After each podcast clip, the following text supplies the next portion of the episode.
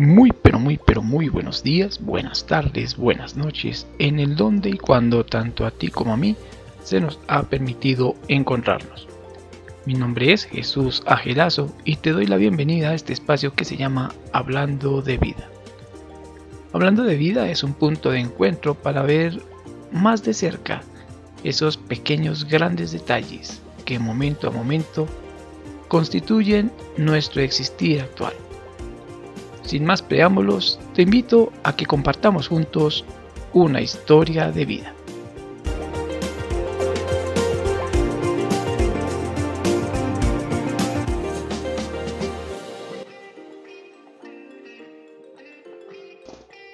No sé si para ti sea conocida o por lo menos sea un punto de referencia una frase que mira que te ordeno que te esfuerces, que seas valiente.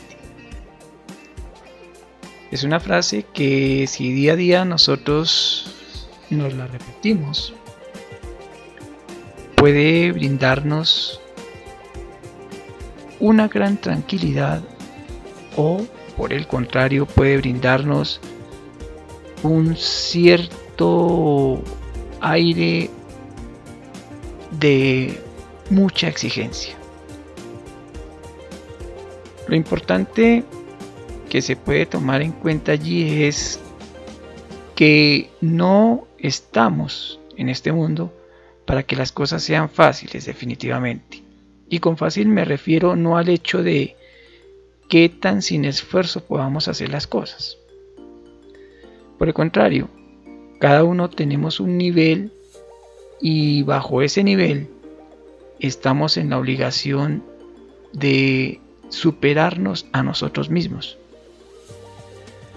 Pero ¿cuántas veces, por ejemplo, hemos dejado de lado un proyecto o incluso hemos dejado de lado cosas tan increíblemente maravillosas como dejar de lado la alegría que nos brindó en un momento determinado el llevar a cabo un proyecto. Tal vez porque no nos consideramos a la altura, tal vez porque consideramos que no tuvimos la suficiente preparación, no estamos al nivel, etcétera, etcétera.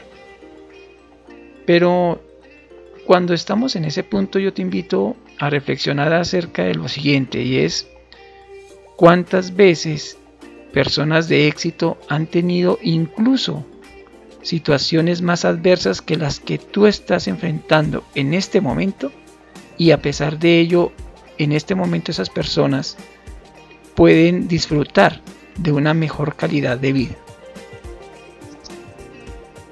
No necesariamente cuando nosotros estamos pasando por momentos bastante difíciles es cuando tenemos que tomar en cuenta esa frase, mira que te ordeno que te esfuerces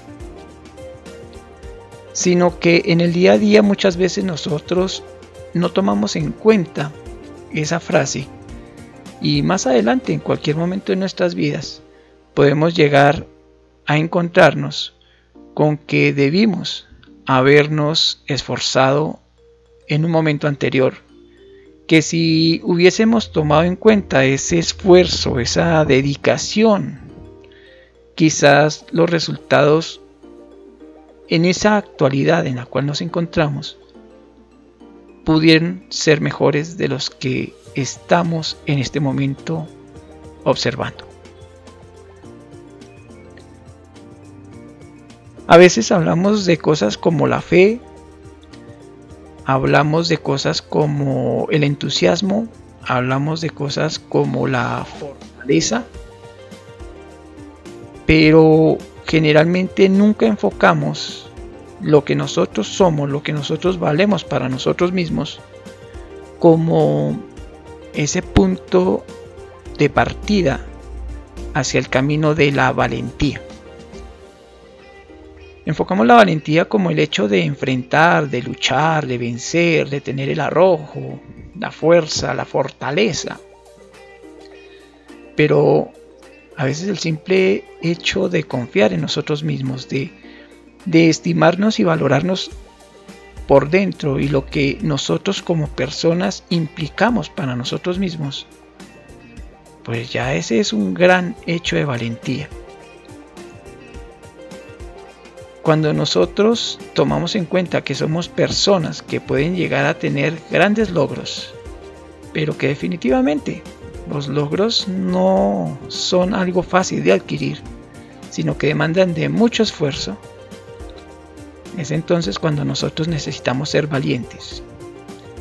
Valiente viene de valor, pero si tomamos en cuenta la palabra valor, la, valor, la, la palabra valor perdón, implica tener una cuantía.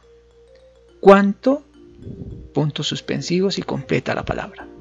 ¿Cuánto valgo? ¿Cuánto soy para mí? ¿Cuánto puedo lograr? ¿Cuánto soy capaz de llegar a lograr? Pero a veces enfocamos ese valor en otras personas. Como si esas otras personas pudiesen vivir nuestra vida, pudieran darnos el valor que nosotros quisiéramos tener en esa vida. Y eso no parte más que de nosotros mismos, nunca de los demás. Y allí viene una doble variante. Lo que tengo es gracias a los demás o lo que tengo es porque los demás.